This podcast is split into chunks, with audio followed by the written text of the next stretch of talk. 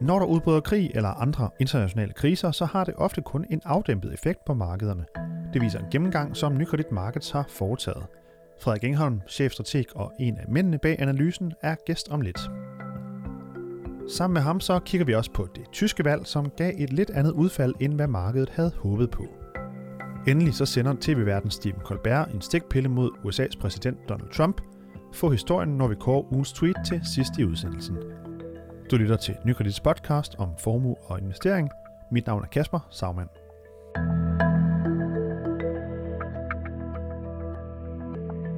Mange investorer frygter en kraftig markedsreaktion, hvis spændingerne mellem USA og Nordkorea ender med krig. Men hvordan har tidligere konflikter egentlig påvirket markederne? Det kigger vi lidt på i dag her i podcasten. Derfor kan jeg byde velkommen til dig, øh, Frederik Engholm. Tak skal du have.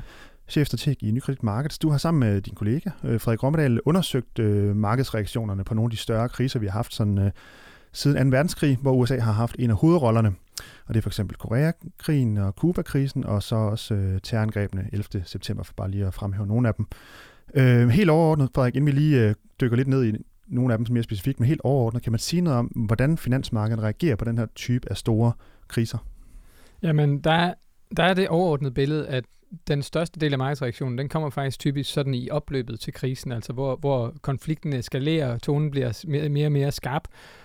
Og så er man tit der, hvor når så konflikten endelig udløses og bliver til en egentlig militær øh, konflikt eller en krig, så er markedsreaktionen faktisk typisk mere afdæmpet. Og, øh, og, og, og så det, det generelle billede ud over det, det er, at, at ret kort tid derefter, der plejer vi faktisk at have indhentet meget af det tabte igen. Der er selvfølgelig store variationer på tværs af krigene, og øh, hvad man siger, svært at, at, at fastsætte præcis, hvornår starter en konflikt, eskalationsfase osv., men, men det er helt klart det billede, vi ser, at der er den her, den her gradvise øh, proces op imod konfliktudløsningsfasen, som så er mere moderat, og så, og så henter man det tabt ret hurtigt. Ja, og et eksempel, jeg lige vil kigge øh, eller fremhæve, det øh, har meget det mønster, som du lige nævner, det er Korea-krigen, øh, som jo var 19, 25. juni 1950, hvor Nordkorea invaderede, invaderede Sydkorea, og øh, den følgende handelsdag, der øh, faldt det amerikanske øh, indeks S&P 500, det faldt med 5%, og kigger tre uger frem, så faldt det med 13%. Men ser man tre måneder længere frem, så nåede markedet faktisk et all-time high. Hvad siger den, øh, det mønster dig? Jamen, jeg synes, det er et meget godt billede på, hvad det er, vi egentlig holder øje med, når vi får de her konflikter, fordi konflikter og krige er selvfølgelig vemmelige og skræmmende og har menneskelige omkostninger, og der, der er alle mulige grunde til, at vi, vi synes, det er ubehageligt fra et menneskeligt perspektiv, og det er selvfølgelig det vigtigste i den her øh, henseende. Men når vi kigger med det med, med finansmarkedsbriller, så så bliver øh, casen egentlig, at når først konflikten er udløbet, når krigen er startet, så bliver det, man skal vurdere, hvor stor er, øh, kan man sige, den indgriben, der er i den økonomiske verdensorden.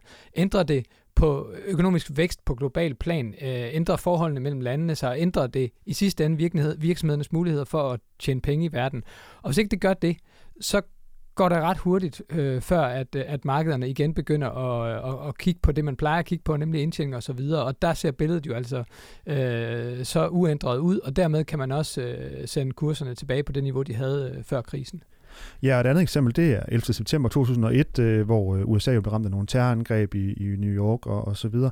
Øh, børserne de lukkede først en uge øh, efter øh, hændelserne her, og så faldt, øh, da de så åbnede igen, så faldt øh, markedet omkring 10% i løbet af nogle få dage, og så blev markedet så bedre siden det, og ved årets udgang, der lå øh, niveauet cirka 6% højere end dagen inden 11. september.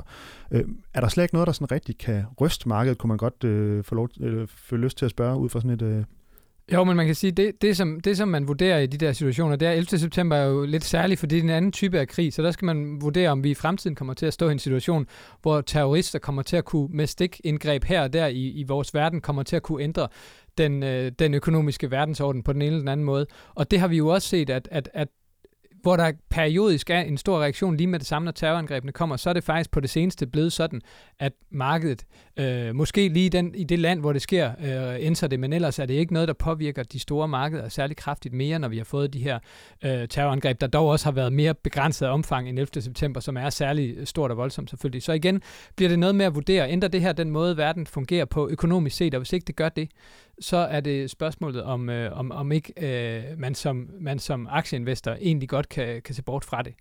Ja, og grunden til, at vi overhovedet snakker om det her emne lige nu, det er jo på grund af, at krisen mellem USA og Nordkorea virkelig udvikler sig nærmest dag for dag.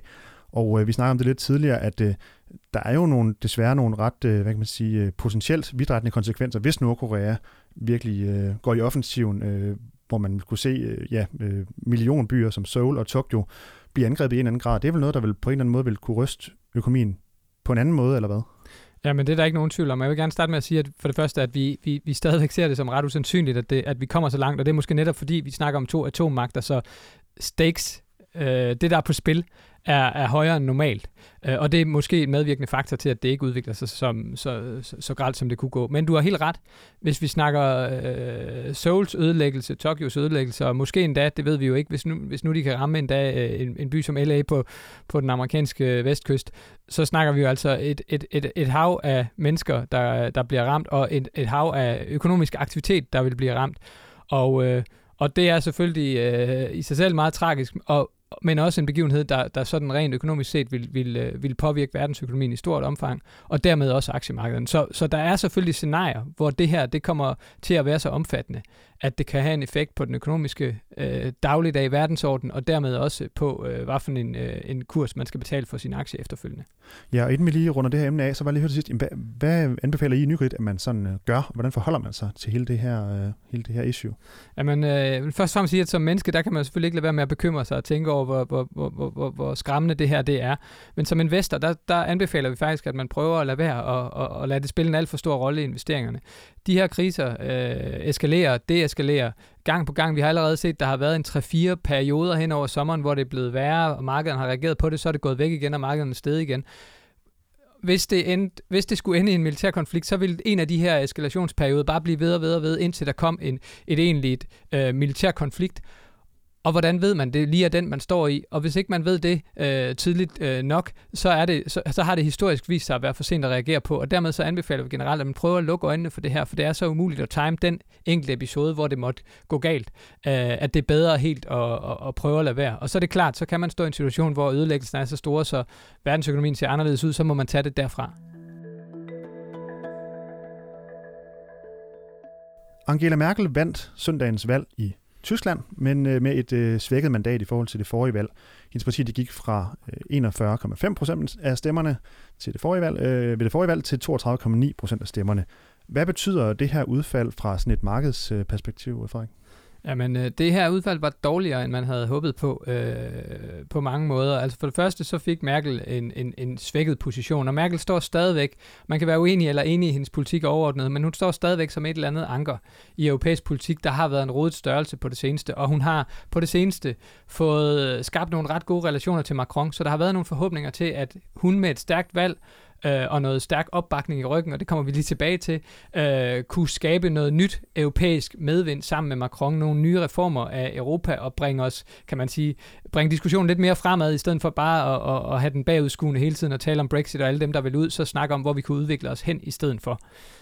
Øhm, og det der selvfølgelig er hendes, øh, hendes, hendes problem, udover at hun har tabt øh, faktisk en fjerdedel af, sin, af sine stemmer, øh, det er, at, at, at, at man umiddelbart så, at øh, Socialdemokraterne, som hun har samarbejdet med hidtil, gik ud og sagde, at de ikke vil samarbejde med hende. Og det stiller hende øh, lidt, lidt, lidt svær, en, en, en lidt svær position, fordi hun nu ser ud til at være tvunget til, nu må vi se, om de kan blive enige om noget, men er tvunget til at arbejde på en, en regeringsløsning, en regeringskoalition med FDP, altså de liberale, og så de grønne. Øhm, det man kalder en Jamaica-regering, ja, på grund af farverne. på grund af partifarverne, ja.